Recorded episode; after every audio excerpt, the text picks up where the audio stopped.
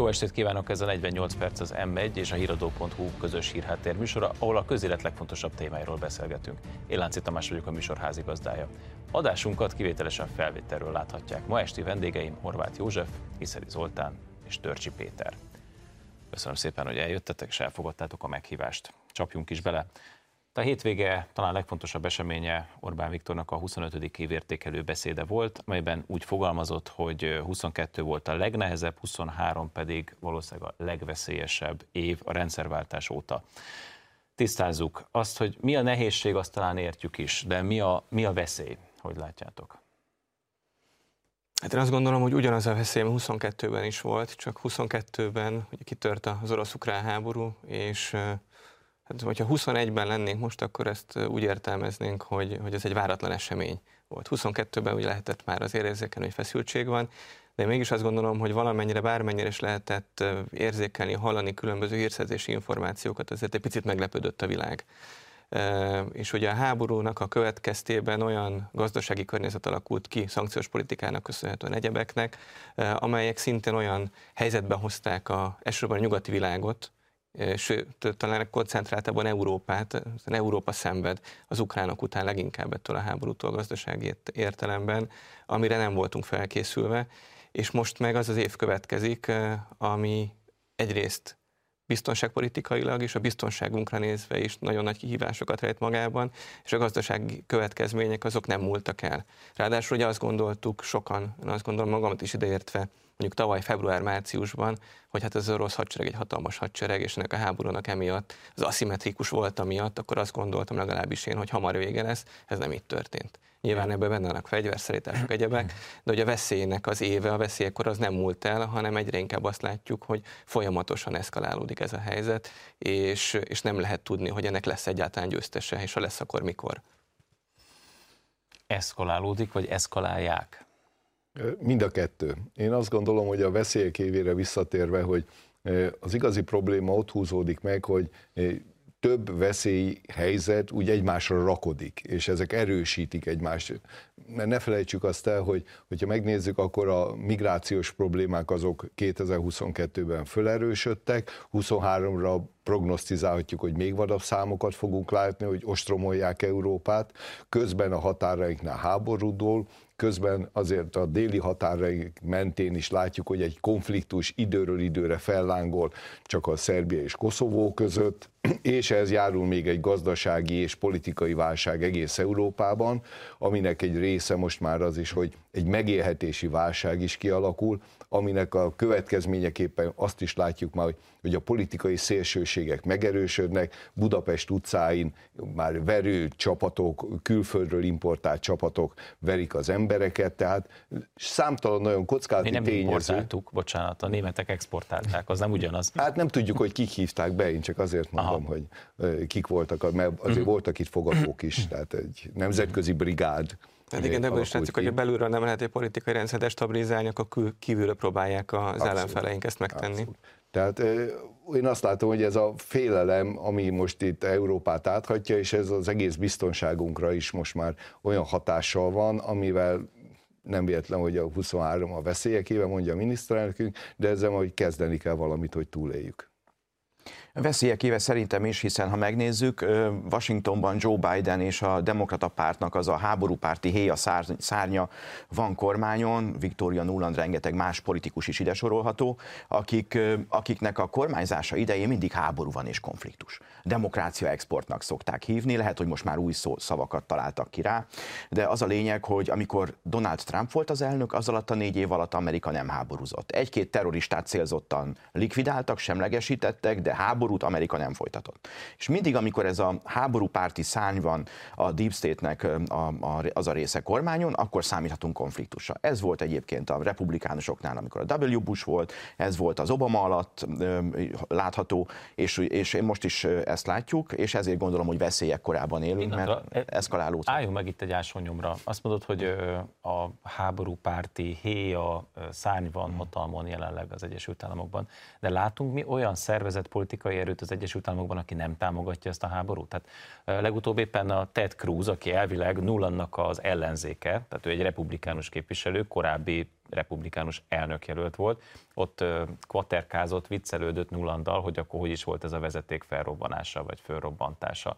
Tehát van igazából az amerikai közvéleményben olyan, aki képes mondjuk Trumpot leszámítva, mert ő, ő szembe megy a háborúval, de van olyan, aki képes artikulálni egy békepárti álláspontot? Szerintem, ha a nyugaton a közvélemény borul, és azt látjuk, ugye József is utalta arra, hogy például nyugaton nagyon komoly problémák vannak, Angliában például az egészségügyi dolgozók 10% fizetésemelést kérnek a szankciós infláció miatt, az elszabadult energiárak miatt, a kormány 5%-ot sem tud fizetni, miközben milliárdokkal támogatják Ukrajnát. Tehát azt látjuk, hogy ha a nyugaton a közvélemény változik, és az USA-t is beleértve változik, akkor szerintem felerősödnek azok azok a hangok, csak egy apró jelet szeretnék, vagy egy utalást válaszként a, a kérdésedre felhozni, hogy a tavalyi időközi választás előtt 34 demokrata párti képviselő, benne az a hat szélső baloldali neokommunista, neomarxista képviselő is, akik SZPAD néven futnak, na ők is aláírtak egy békepárti petíciót. Majd visszavonták. Visszavonták, csak ugye azért... velük, ezt nem tudjuk. De az a lényeg, hogy vannak ilyen hangok, nyilván, hogyha a közvélemény fordul nyugaton, ettől félnek a legjobban egyébként pont ezek a háborúpárti politikusok, hogy Nyugat-Európa Európában is az a békepárti álláspont, amit Magyarország és a Vatikán képvisel Európában, a világon az országok kétharmada képvisel, és a kínai elnök feltehetően a napokban fog egy nagy békefelhívást intézni a világhoz, pont, hogy ezek a békepárti hangok felerősödjenek a nyugaton belül is. Tehát én azt gondolom, hogy ha a közvélemény fordul, akkor ez a magyar álláspont idővel több támogatót szerezhet. Egy utolsó gondolat, emlékezzünk a migrációs álláspontra. Ugyan ez volt mondjuk hat éve, amikor Magyarország egyedüliként tartatta be az érvényes Schengeni szabályokat a fizikai és jogi hatázár építésével. Ugyanez volt, hogy a magyarok szembe mennek az autópályán, v vannak, elszigetelődtünk, Orbán Viktorral nem beszél senki. Mit látunk ma? Norvégiától bulgáriai kerítéseket építenek, és Trump idején Amerikában is. Tehát ettől félnek, ezért támadják Magyarországot, és a miniszterelnök évértékelő beszédéből is szerintem ez volt egy nagyon fontos szempont, hogy ahogy a migrációnál a jó, jó oldalon állt Magyarország, az, a, a törvények oldalán állt, szerintem ugyanez várható most is. Idő kell hozzá, hogy a világ belássa, hogy ez a háború, ez nem a mi háborunk, és nem mi fizetjük az jut eszembe, most meghallgattam az Zödernek a beszédét, Hanvazó Szerdán, tegnap mondott egy nagy beszédet hát a bajoroknak ezen a szokásos dzsemborián, amit ilyenkor tartani szoktak, és akkor elmondta, hogy hát ők, ők migráció kérdésében, meg, meg egy csomó kérdésben milyen kemény álláspontot foglalnak el. Most ez szép, csak ezt mondjuk, mondjuk egy fél évtizeddel ezelőtt kellett volna kifejteni, nem, most már nem erről szól, a, hogy mondjam, nem ez szervezi az európai közbeszédet. Most a háború van terítéken, arról viszont egy mondata nem volt gyakorlatilag, tehát most ugyanazt a gyáva álláspontot veszik föl a bajorok, a, a CSU, mint amit, mint amit annak idején az általad idézett migrációs kérdésben. Akkor nem hallottuk a CSU-t, nem hallottuk a bajorokat, szépen csöndben voltak. Nagyon rövid gondolat, ugye választás lesz ősszel Bajorországban, jövőre pedig európai parlamenti választás lesz, és azt látjuk, hogy a nyugat-európai embereknek tele van a hócipője a migrációval. Tehát azt látják, hogy egy millió menedékkérelmet adtak be tavaly az Európai Unióban, József erre utalt a migrációs hullám fokozódásával. Nagyon sokan úgy gondolkodnak a túlnépesedő szomszédos kontinensek, hogy most kell még Európába jönni, mielőtt még bezárulnak az ajtók, vagy mielőtt rosszabb lesz a gazdasági helyzet. És igen, ők azt látják, hogy a szavazóik mennek el, és ha nem keményítenek látszólag a migráció kérdésében, itt akkor a lényeg, jobban, Zoli, akkor itt a lényeg, a látszólag. És nem? bocsánat, de Péter, bocsánat. Csak mert te német ügyekben otthon vagy. Igen, hozzá is akartam tenni egy gondolatot, hogy alapvetően itt az ilyen személykérdések is befolyásolják azt, hogy a hmm. Bajor miniszterelnök vagy a CSU hogy áll hozzá bizonyos egyébként egész Európát érintő kérdésekhez. Most talán nem fognak ezért engem megkövezni, de a, valaha volt egyik legjellemtelen figurája a Bajor politikának az Zöder. Tehát az Zöder előtt, amíg Zéhofer és Toiber félmérezte Bajorországnak a politikai berendezkedés még, berendezkedését, meg irányvonalát, akkor egyébként Magyarország számára volt egy értőhang Németországon belül, ez volt Bajorország, mert ezek egyenes, karakteres és a valósághoz közel álló politikusok voltak. Zöderrel ez megszűnt, és azt gondolom, hogy Zöder egyedül azt a politikát folytatja, nyilván kancellár szeretne valamikor lenni, ami egy Bajor részéről nagyon ambiciózus terv, mert át, amikor Bajor volt a kancellár jelölt egy választáson, akkor a CDU-CSU az mindig elbukott, mert valahogy a Bajorokat Németország többi részében annyira nem kedvelik, mert van egy ilyen saját bajor identitásuk, amit Németország többi részében nehezen tudnak értelmezni, de itt erről is szó van, hogy ő egyszer kancellár szeretne lenni, és csak olyan témákba megy bele, amik nem megosztóak, és egyébként képes 180 fokos fordulatokat is tenni a saját politikai nézetei tekintetében. Szóval, szerint csak kíváncsi vagyok a véleményedre, Józsi. Tehát nem arról van szó itt, hogy egy egy látványkonyhát szemlélünk itt éppen. Jönnek a választások, egy kicsit fölkeményednek az álláspontok migrációügyben, persze történik, nem történik semmi. Tehát én nem látom, hogy bárki, akár Weber, aki most harciasabb hangot ütött meg migrációügyben, mondjuk például azt mondta, azt mondta volna, hogy akkor a magyar kerítés fenntartására, továbbépítésére esetleg akkor pénzt szánnának, akkor azt valami bármi támogatást adnának, akár csak szimbolikusat is a magyar kormánynak. Én ilyet nem nagyon láttam. Nem arról van szó, hogy ez a Mark Rutte féle, bocsánat, hogy itt szólózok, de hogy ne, ezt láttuk már ezt a műsort Hollandiában. Mark Rutte hiszem egy vagy két választással ezelőtt szintén úgy tűnt, mintha a migráció ellen menne, majd utána a választásokat megnyerve elmondta, hogy egyébként ez egy trükk volt azért, hogy besöpörje a mérsékelt és konzervatív szavazókat, és megnyeri a választást. Majd minden ment ugyanúgy tovább, ugyanúgy özönlettek és özönlenek a mai napig is a migránsok Európába. Valóban így van, két dolgot szeretnék ezt hozzátenni. Az egyik az az, hogy itt a németek megnyilvánulásai kapcsán én azt látom, hogy a hajó elment. Tehát akkor, amikor Németország lakosságának 5%-a már nem beszél németül, amikor 20%-kal már migrációs hátterű Németországnak, akkor ezt a szellemet már nem lehet visszadugaszolni a palacba. Tehát akkor, amikor egy millió ember érkezik be Európába, eh, a kitoloncolások nem működnek, eh, majd jönnek a családegyesítések úgy, hogy nem tudjuk, hogy valójában ezek honnan jöttek és kik ők, és a családjukról meg végképp nem fogjuk tudni. Tehát Nyugat-Európa szerintem egy csapda helyzetben van, és eh, most itt mondtad Zéhofer, azért Zéhofernél se felejtsük el, hogy még a Angela Merkel kormányában ő 84 pontos mestertervet hozott belügyminiszterként, hogy hogy fogja majd kiutasítani a illegális migránsokat, hogy fogják megállítani ezt az áradatot. Ehhez képest semmit nem tudott ebből betartani. És a hollandokhoz még egy megjegyzést, tehát való igaz, tehát Hollandiánál meg fokozottan látjuk azt a helyzetet, amit már Németországnál, tehát a holland társadalomban az a fajta radikalizálódás most jelenik meg, hogy mondjuk szélső jobboldaltól kettővel jobbra álló csoportok most már fehér Hollandiáról kezdenek beszélni, tehát a holland társadalom el, elkezdett végletesen ketté szakadni. És ezzel a kormány nem tud mit kezdeni, nem egy lépés jobbra, egy lépés balra próbál lavírozni, ahogy te is mondod. Két rövid megjegyzés, Tamás, amiről beszéltél a Rütte kapcsán. Ugye ő azt mondta, hogy ez jó populizmus. Tehát ő ezt úgy, úgy hívta, jó populizmus, hogy átveri a szavazóit.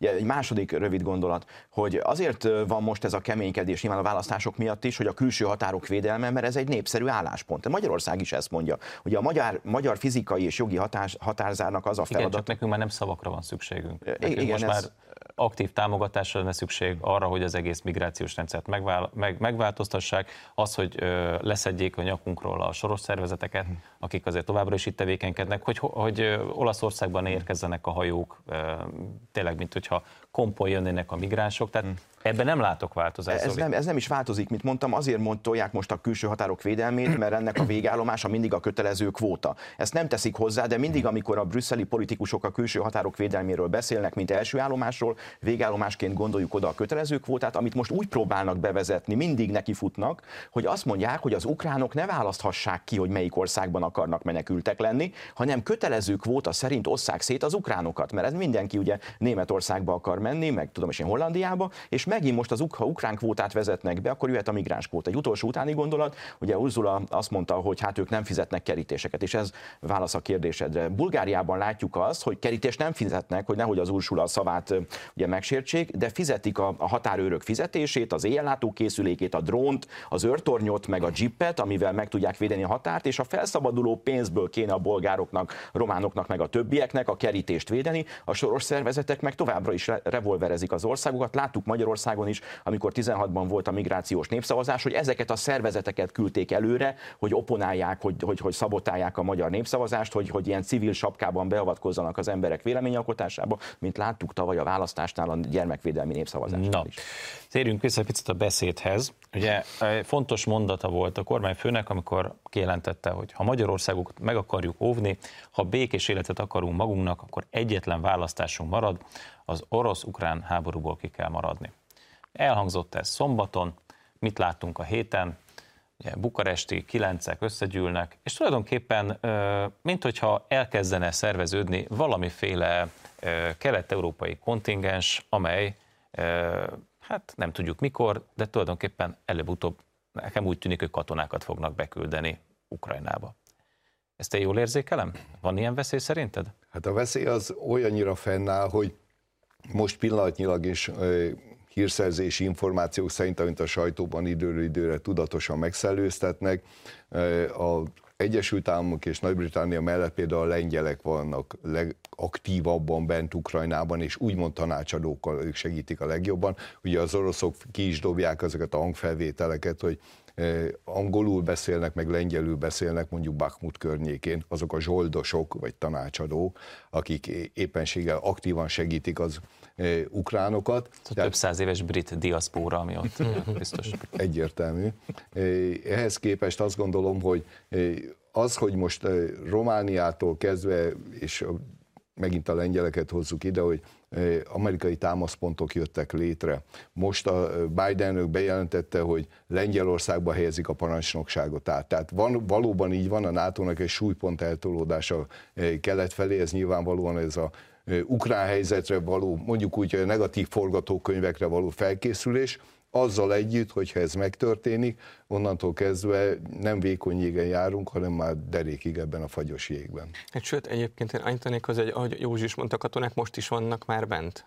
NATO tagállamokhoz tartozó katonák, nyilván nem parancsra mentek be, hanem önkéntesként, de, de én azt gondolom, hogy ez a kérdés jóformán eldőlt. Tehát lesz egy olyan pillanat ebben a háborúban, amikor értelemszerűen nem kombattáns erőként vonulnak majd be a frontra ezek a katonák. Értelemszerűen nem kombat, ez biztos? Elsőként, én azt gondolom elsőként, elsőként, elsőként hanem, hanem erről, erről teljesen nyíltan beszélnek már a nyugati közvéleményben, meg közbeszédben, hogy békefenntartó csapatoknak lehet, hogy lesz egy olyan pillanat, amikor békefenntartó csapatokat kell majd Ukrajna területére küldeni. Ez ugyanez, mint a fegyverszállítást, hogy az, hogy most beszélgetnek az F-16-osokról, meg a tankokról, de azt gondolom, ezek a kérdések, ezek nem most dőlnek majd el. Ez igazából a nyugati közvéleménynek az érzékenyítése. Ezek pár hónappal ezelőtt ezek a kérdések sötét szobákban eldőltek, hogy igen, Ukrajnát segíteni fog a nyugati közösség tankokkal, repülőkkel, nagy hatótávolságú rakétákkal, egyebekkel, és most elkezdődött a közbeszéd arról, hogy lesz olyan pillanat, amikor emberi erővel is segíteni kell Ukrajnát, és azt gondolom, hogy vannak olyan nem is mondanom, hogy döntések, de hogy olyan tárgyalások, amelyek azt készítik elő, hogy ha ez a pillanat elérkezik, akkor felkészülten tudjanak NATO tagországokhoz tartozó katonák hivatalosan is, nem csak önkéntes tanácsadóként Ukrajna területére lépni. Akkor az egy millió dolláros kérdés, hogy így Magyarország hogyan tud kimaradni ebből a háborúból? Egyrészt, amit a miniszterelnök mondott, szerintem nagyon fontos, hogy a NATO az egy védelmi szövetség, aminek a tagjai vagyunk, és ez az a magyarok többségének a, a szándék, ami a század végén rendszeresen mérjük most az Európa projektben is ezeket a, az attitűdöket, és azt látjuk, hogy a magyar szavazóknak a többsége a nyugati rendszernek a tagja, tehát úgy érzi magát, ez természetes is, de ami nagyon fontos, hogy békepárti. Tehát ez a kettő egyszerre van jelen a magyar társadalomban, a nyugathoz tartozásnak az ősi érzése, és a békepártiság. Most januárban mértük a fővárost, mert ezek a balliberális politikusok, egyébként szankció és háborúpárti politikusok szeretnek vonatozgatni Kievbe. És ugye megmértük a fővárosban 85% békepárti Budapesten, most januári friss mérésünkben. Tehát, ami, tehát ez a kettő van. A NATO-nak a tagjai maradunk, ugye többször elhangzott politikusok részéről, hogy teljesítjük a, felelő, a felelősségünket, a kötelezettségvállásunkat, de ezekben a kalandokban Magyarország nem vesz részt, ami nagyon fontos, amit Péter mondott. Engem egyre inkább a spanyol polgárháború háborúra emlékeztet ez a helyzet, hiszen ott is ugyanez volt, hogy először csak fegyvereket küldtek, és minél modernebb fegyvereket küldenek, egy F-16-ost, ugyanaz, mint a Messerschmitt. Tehát a spanyolok nem tudták a Messerschmitt gépeket vezetni, azért kellett a Condor légió. Tehát most is minél modernebb fegyvereket küldenek, amiket az ukránok nem tudnak vezetni, mert öt hét alatt nem tudnak egy tankot megtanulni, kezelni, meg ö, többfajta fegyvert közösen használni, ezért kellenek a nyugati időzeben önkéntesek, tanácsadó elvtársak. Ezt láttuk egyébként a koreai háború idején, amikor a kínai tanácsadó elvtársak jöttek, a Jomkipuri háború idején, amikor a, a, a, a mindenfajta más emberek harcoltak, nem a szíriaiak vezették a repülőket, meg az egyiptomiak, hanem nagyon sok idézőjelben önkéntes volt ott is a migekben, és hasonló veszély fenyeget. Ezért fontos a békepártiság, ezért fontos, hogy az Európai Unió és a nato belül is Magyarország ezt a fákját, ezt a, ezt a zászlót fel, fel, felemelje, mert a migrációnál is sikerült, és bízunk benne, hogy az európaiak is rájönnek azzal a nagy népbutítással, meg propagandával, amit a fejükre zúdítanak a nyugati médiában. Ugyanez volt a migrációnál. Ugyanazokat az asszonyokat, meg a gyerekeket mutatták, akik a tömegnek csak a kisebb részét, elenyésző kicsi részét tették ki, a plüsmacikkal őket köszöntötték, és mit láttunk? A tömeg 75-80-85 százaléka életerős katonaköteles férfiakból állt, akiknek a nagy része mai napig nem dolgozik segélyen él, és ezzel verték át a nyugati közvéleményt. Most rájöttek, hogy átverték őket. Most hasonlót látunk Ukrajna kapcsán, átverik őket, belehúzták őket a szankciókba, bele akarják húzni őket a háborúpártiságba is, és utána már késő lesz, mert ez ugye ez egy sokkal komolyabb konfliktus, mint a migrációs volt. Eszkalációról beszéltünk, és az embernek van egy olyan érzése, mint hogyha a nyugatban lenne egyfajta ilyen gőgös elbizakodottság azt illetően, hogy ennek a háborúnak teljes mértékben az urai tudunk maradni. Tehát, hogy kontrollálni tudjuk. Szépen, fokozatosan adagoljuk. Egy kis fegyver, egy kis tank, egy kis repülő, és minden úgy fog alakulni, ahogy azt mi elképzeljük.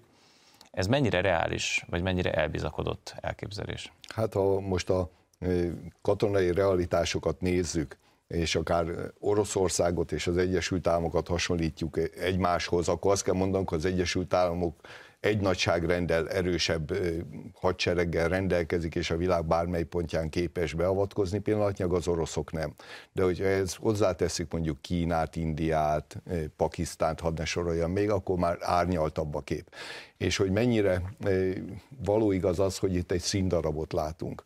Itt a F-16-osok kapcsán ugye most látszólag folyik egyfajta húzavona, hogy mi is történjen. Közben ne felejtsük azt el, hogy az Egyesült Államok 100 millió dollárt már hónapokkal ezelőtt elkülönített arra, hogy F-16-os pilótákat képezzenek az ukránoknál. Tehát a döntés már megszületett. A kérdés az az, hogy ezt a színdarabot majd hogy vezénylik le. Igen, de a kérdésem erre vonatkozik, hogy ez tényleg olyan, mint egy színdarab, ahol van egy, egy rendező, aki teljesen ura annak, hogy mi történik a színpadon, vagy van egy pont, ahol a színészek önállósítják magukat. A dolog kicsúszik a kontroll alól. És szerintem tulajdonképpen mindannyiunknak ez a legnagyobb, legalábbis nekem ez a legnagyobb félelmem, hogy akkor mi van, amikor már, amikor még mindenki azt gondolja, hogy ura ennek a helyzetnek, de már nem, a valóságban nem, és elszabadul a pokol. Igen, való igaz az, hogy pillanatnyilag még azt látjuk, hogy eh, a döntéshozók viszonylag higgadtan tologatják a saktáblán a figurákat, és ennek a figurák jelentős része az ukrán emberek, akik meghalnak a frontvonalon, tegyük rögtön hozzá is, az Ukrajna lesz az, akit szétlőnek, és egy élhetetlen állammá válik. Ugyanakkor pillanatnyilag akár a harckocsikkal, akár a rakétáknak a hatótávolság növekedésével, amelyeket megkapnak az ukránok, mind-mind afelé mutat, hogy hogy akarják ezt egyre bejebb húzni az oroszokat is ebbe a történetbe, hiszen most Putyin elnök is ma azt mondta, hogy addig megyünk előre, most már nem a Dombászt foglaljuk vissza, hanem ameddig biztonsági területeket is tudunk, hogy onnan ne tudjanak átlőni. Ez most 100 km vagy 150, az új rakétákkal már lehet, hogy 300 km. Tehát egyre inkább azt látjuk, hogy egy ilyen soha véget nem érő történeté kezd valakulni, ahonnan már, ahogy mondod is, nagyon nehéz ezt úgy visszalépni, hogy valaki az arcát ne veszítse el, vagy úgy visszalépni, hogy egy értelmes tárgyalásokkal legalább fegyverszünetig el lehessen jutni. Innen fogjuk folytatni, ennyi fért bele az első részbe, egy rövid szünetet tartunk, és jövünk a hírek után. Tartsanak velünk a második részben is.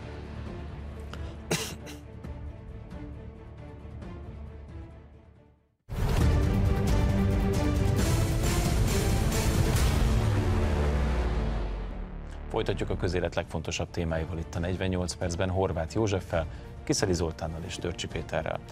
Háborúról beszélgettünk, meg a veszélyekről beszélgettünk az első részben. Még egy, gondolat, egy gondolatot ide raknék, és ezzel kapcsolatban kíváncsi lennék, hogy mit gondoltok.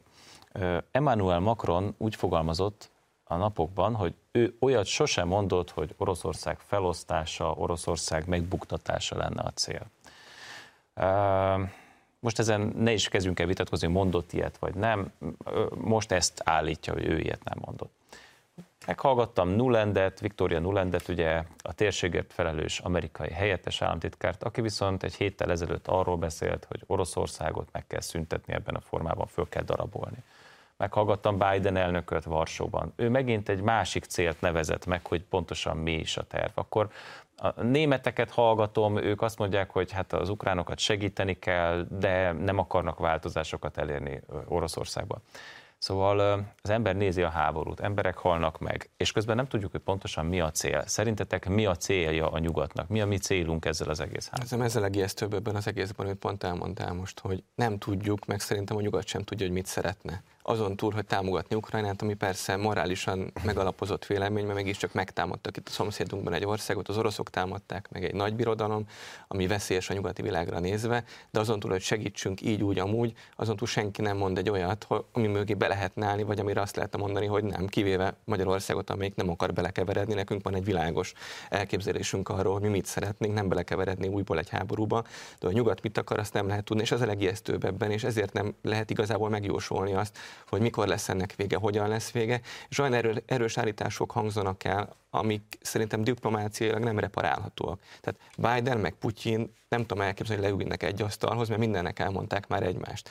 Tehát, hogyha nem változtatnak a kommunikáción, a terveken, eh, nem jelölik ki azt, hogy, hogy meddig szeretnének eljutni ebben az egész konfliktusban, szeretnék egyáltalán rendezni a háborút, szeretnének egyáltalán békét vagy tűzszünetet, addig itt ülünk és nézzük, és bizonytalan, bizonytalanul várjuk, hogy hova eszkalálódik ez a helyzet. Hát ugye Putyinnek a beszédében nem vetette el annak a lehetőségét, hogy atomfegyvereket kezdenek el tesztelni. Most én ezt nem mondom, hogy ebből atomháború lesz, de hogy nem távolodtunk el attól, hogy taktikai atomfegyvert bevessenek mondjuk az oroszok, az egészen biztos, és egészen ijesztőbbé és bizonytalanabbá válik a helyzet. És mi a véleményetek Biden látogatásáról? Ugye elment először Kievbe, aztán pedig utána Varsóban vendégeskedett, ahol hatalmas pompával fogadták, és mondott egy nagy háborús beszédet. Mit gondoljunk erről a két beszédről? Nyilván nem véletlen volt Bidennek a látogatása, de ti mit olvastok ki ebből?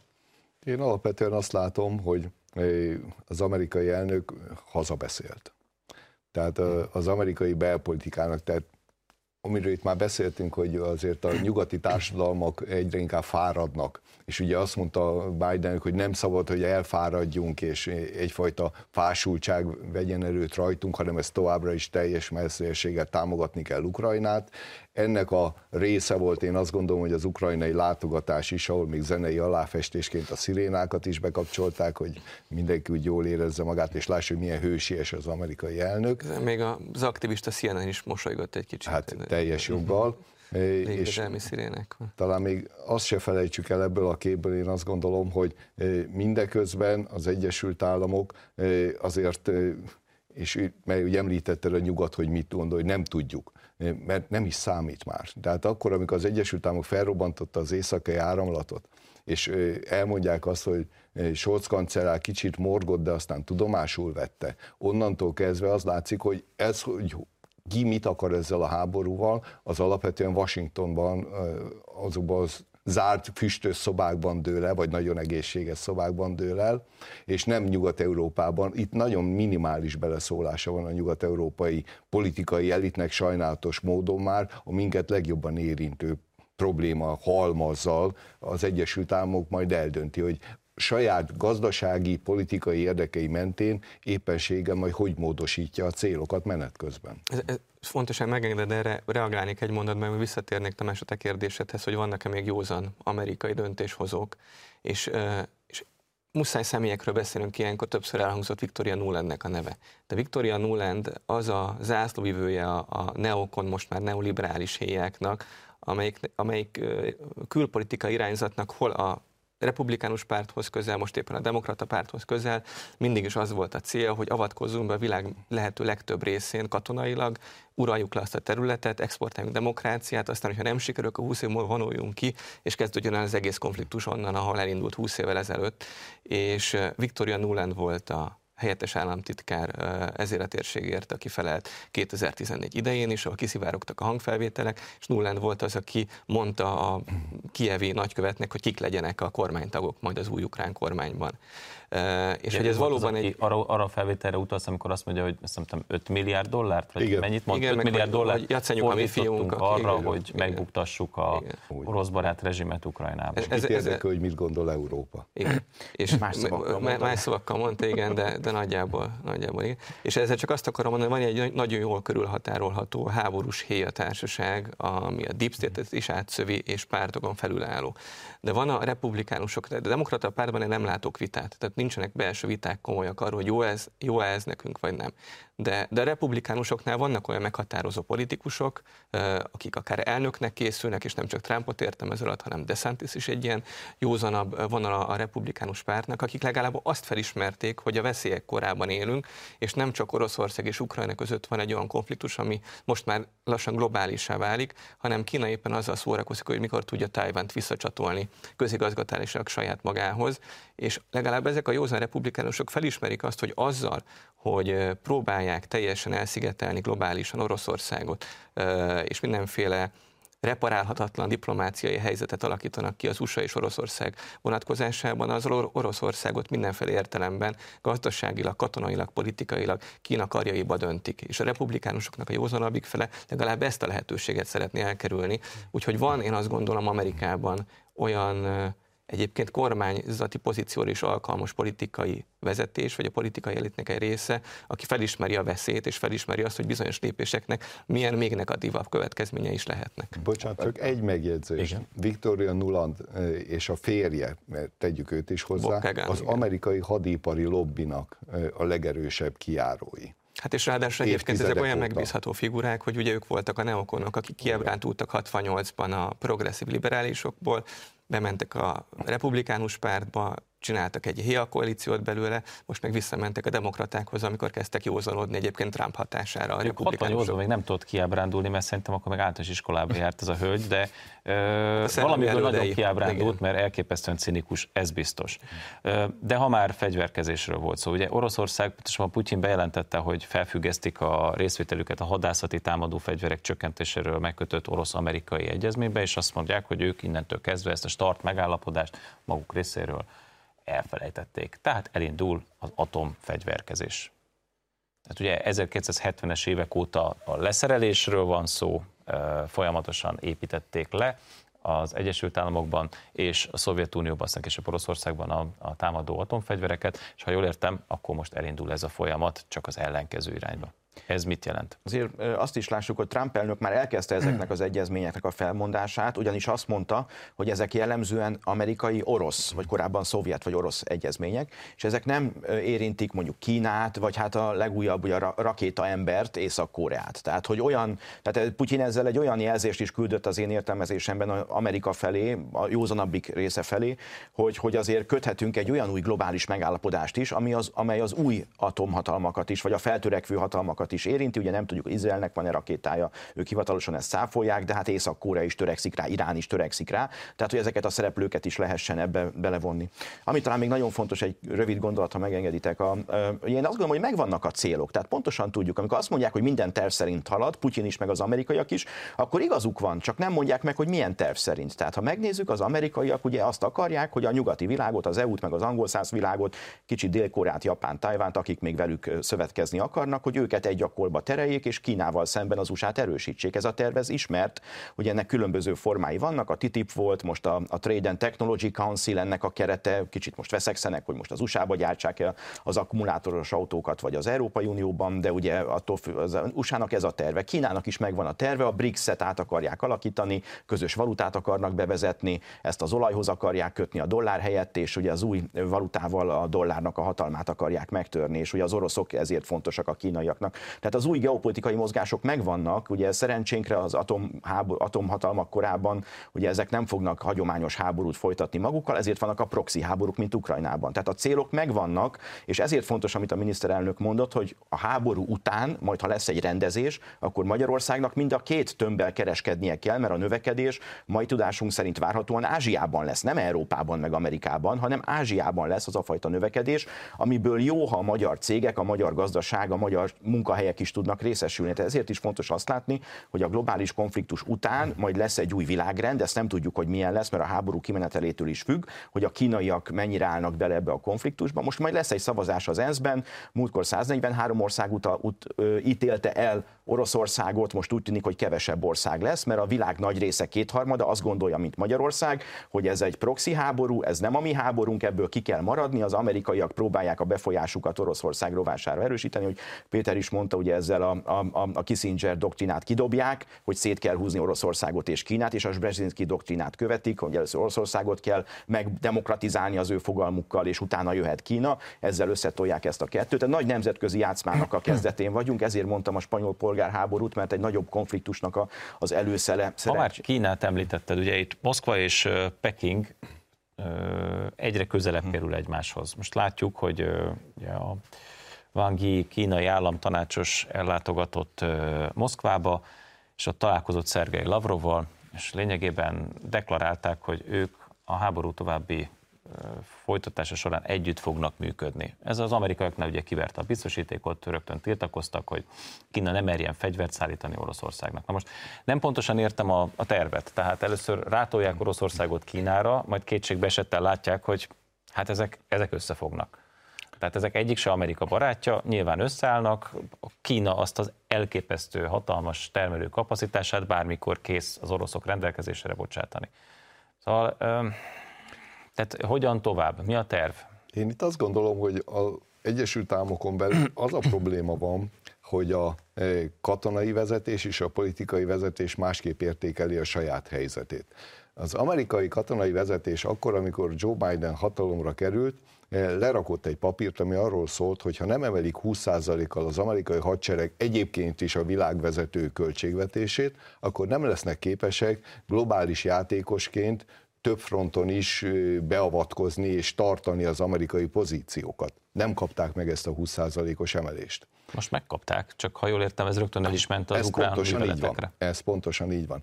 Illetve még egy dolog kiderült, hogy az amerikai katonai doktrinában nem, folyta, nem fordította kellő figyelmet a klasszikus fegyvereknek a fejlesztésére, és a klasszikus fegyvereknek a mennyiségi felhalmozására, mert ugye high-tech fegyvereket fejleszt mindenki, több ezer kilométerről joystickkal irányítjuk a drónokat, mert azzal a terroristákat sikeresen ki lehet iktatni, de kiderül, hogy nincs elég klasszikus lövekhez való lőszer és annyit most az ukránok ellőnek egy hónap alatt, azt egy év alatt tudják legyártani. Tehát az amerikai katonai vezetés az pontosan látja, hogy az, ami most, és itt válaszolok talán a kérdésre, hogy, hogy az oroszok és a kínaiak és a világ egyéb nem elhanyagolható hatalmainak egy akolba terelése az Amerikai Egyesült Államok számára már katonailag és gazdasága is túl nagy falat. És szerintem itt ez a hezitálás, hogy most mennyire menjünk még Ukrajnába be, vagy hagyjunk levegőt az oroszoknak, ennek a jele is. Mert még egy megjegyzés is befejezem, tehát milyen háború az, ahol most az amerikaiak meg a uniós vezetők kotyogják el, hogy bocsánat, nincsen lőszere Ukrajnának. Tehát könyörgöm, ha nekem valaki a szövetségesem ezt elmondja rólam, és tudom, hogy a támadó fél ezt ki fogja használni. Tehát itt nagyon furcsa, eh, hogy úgy mondjam, üzenetek röpködnek a levegőben, ami úgy tűnik, hogy mintha az amerikaiak most azt mondanák az oroszoknak, van egy kapu, ha addig éltek vele, akkor ám legyen úgy, de ha nem, akkor eh, mi fogunk újra megerősödni. Ez lehet dezinformáció is. Hogy látod, Péter, mi lesz az amerikaiak válasza erre a stratégiai kihívásra? Ez egy jó kérdés. Azt látom egyébként, hogy most az a válasza az amerikaiaknak ezekre a kihívásokra, már értve ez alatt az orosz-okrán konfliktust, meg a formálódó kelet-ázsiai konfliktust, hogy majd mi megoldjuk. Tehát mi minden fronton beavatkozunk és érvényesítjük az amerikai külpolitikai doktrinát, meg akarjuk őrizni a vezető pozíciónkat, mint Amerika Na jó, a világban, közben... politikailag, gazdaságilag és katonailag is, uh-huh. de az, az látszik, hogy több frontos háborúra, nem, nem tudom, mert azt gondoltuk egyébként még egyszer, nem, nem is értek a témához annyira, de azt gondoltuk talán egy évvel ezelőtt, hogy Oroszország számára nem lesz egy nagy falat Ukrajna. Én most azt gondolom, hogy Amerika számára egy ilyen a veszélyek korábban nem tudom én hány frontos katonai, politikai, meg gazdasági háborút vívni, arra talán még ők sem képesek, de még hogyha hoznak is egy ilyen döntést valamikor Washingtonban, hogy bárhol is alakul ki globális konfliktus, mi ott szeretnénk lenni és táplálni az egyik felet mindenféle eszközzel, amivel lehet, egy biztos, hogy ennek a legnagyobb kárvalótja az Európa lesz, ez már most látszik. Hogy ebben a pillanatban még Amerika az orosz-ukrán háborúnak nem, hogy nem kárvalótja, hanem inkább haszonélvezője, Európáról kijelenthető egészen a, a Baltikumtól Portugáliáig, hogy már most kárvalótja. De ehhez hogyha... képest, bocsánat, igen. szabadat ne feled, ehhez képest Duda elnök, lengyel elnök azt mondta a napokban, pont Biden látogatása alatt, több Amerika Európában, az EU és az Egyesült Államok erősebb együttműködése gazdasági és biztonsági témákban, mindez nagyon fontos számunkra. Hát Tehát ők akkor melyik meccset nézik? Emögött e, e, e én két indokot látok, ami a Duda ezt mondta. Van egy mondjuk egy meg, megalapozott indok, hogyha nem lenne Amerika jelenlét Európában katonai, és potenciális veszélynek, veszélyek elé néznek katonai értelemben Európa, akkor a NATO tagországoknak, meg az amerikak jelenléte nélkül értemszerűen Európa nem tudná megvédeni magát. Hát nézzük De most meg, mondtad a... az előbb, hogy még Ukrajnát se tudja az Oroszország leküzdeni. Tehát akkor Ukrajnával nem boldogul. Azért Ukrajna nem a világ legerősebb országa, és akkor Igen, ezek szerint az oroszok arra viszont képesek lennek, hogy egy 400 milliós politikai és gazdasági, katonai közösséget leküzdjenek. Tehát azért, Most... én ebben én érzek némi ellentmondást. Igen, de de mégis azért az a helyzet, hogy Ukrajnának van egy hadserege, van hadkötelezettség, meg 2014 óta folyamatosan szállítottak oda a nyugatiak fegyvereket. E, és egyébként van egy olyan, nem, nem még jött ki, talán ti hoztátok ki ezt a kutatást, hogy mekkora hajlandóság van a férfi lakosság körében arra, Igen. hogy harcba lépjen, hogyha megtámadják a hazáját. És Ukrajnában ez rendkívül magas, míg hogyha bejövünk az Európai Unió NATO területére, talán nincs olyan ország, ahol ez 50% fölött lenne, minél nyugatabbra megyünk, annál közelebb nem van. Nem is a... vagyunk megtámadott helyzetben, nem. az ukránok meg 14 óta nem. úgy élnek, abban a tudatban, hogy ők háborúban vannak, és talán tényleg abban is vannak. A más másik, másik és ezzel nem válaszoltam meg az általát föltett kérdést, de azt gondolom még mindig, hogy a NATO nélkül Európa alkalmatlan lenne arra, hogy megvédje magát, még az orosz hadsereggel szemben is. A másik, ami miatt Duda ezt mondani, azt gondolom, hogy ugye lassan lejár az elnöki ciklusa.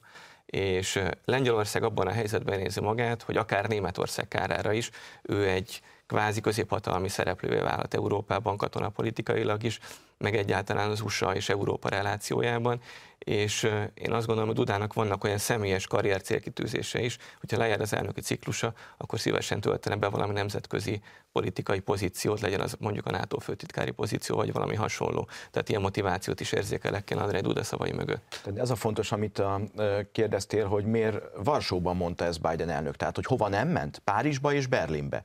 Mert a németek és a franciák érzik, hogy az amerikaiak kéneklik a sajtot Európa szájából. Ugye arról beszéltünk, hogy Ázsiában van termelés és növekedés. Az USA-ból szépen elvándorolt a termelés Mexikóba, meg, meg Kínába. És Biden elnök ezzel az infláció csökkentő törvényel pont az ipari termelést akarja visszahozni Amerikába. Ugye ez az északi vezeték felrobbantása azt is jelenti, hogy a német energiaintenzív iparágak átvándorolnak részint Amerikába, az acélgyártás Amerikába, a vegyipar Kínába.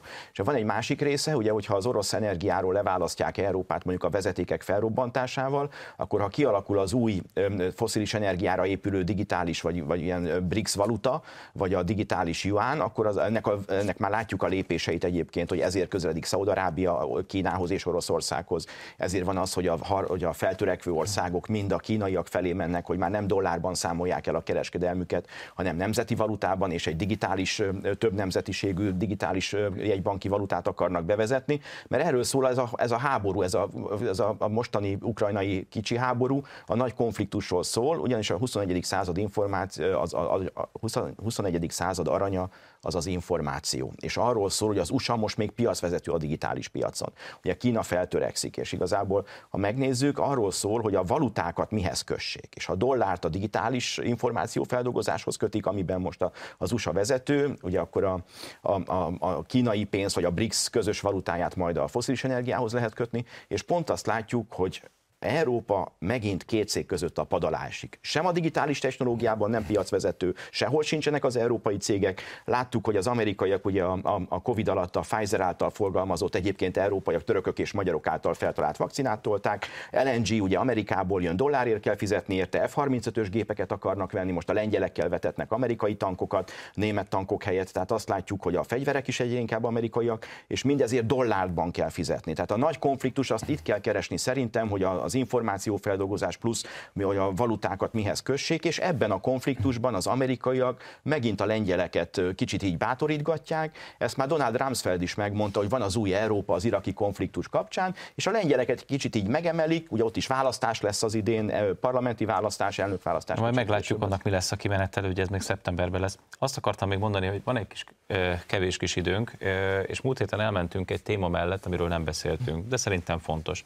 Te úgy tudom, hogy mindezért gyakorló édesapák vagytok. Itt ö, volt egy eset, ahol tanártüntetések egyik szervezője, egy bizonyos Bite Zsolt, egy óbudai általános iskolának a pedagógia asszisztense egy videóban adva kérkedett, hogy neki van egy 15 éves diák szeretője. Ti mit éreztetek akkor, amikor ezt láttátok? Hát azon, azon, azon túl, hogy, hogy tényleg az embernek a vére felfor, és nem, nem tudnám most uh, itt illusztrálni azokat a gondolatokat, amik megfogalmazódtak bennem, mert nem törné el a képernyő, már a konkrét eset kapcsán. De ami még jobban felháborított, az két dolog.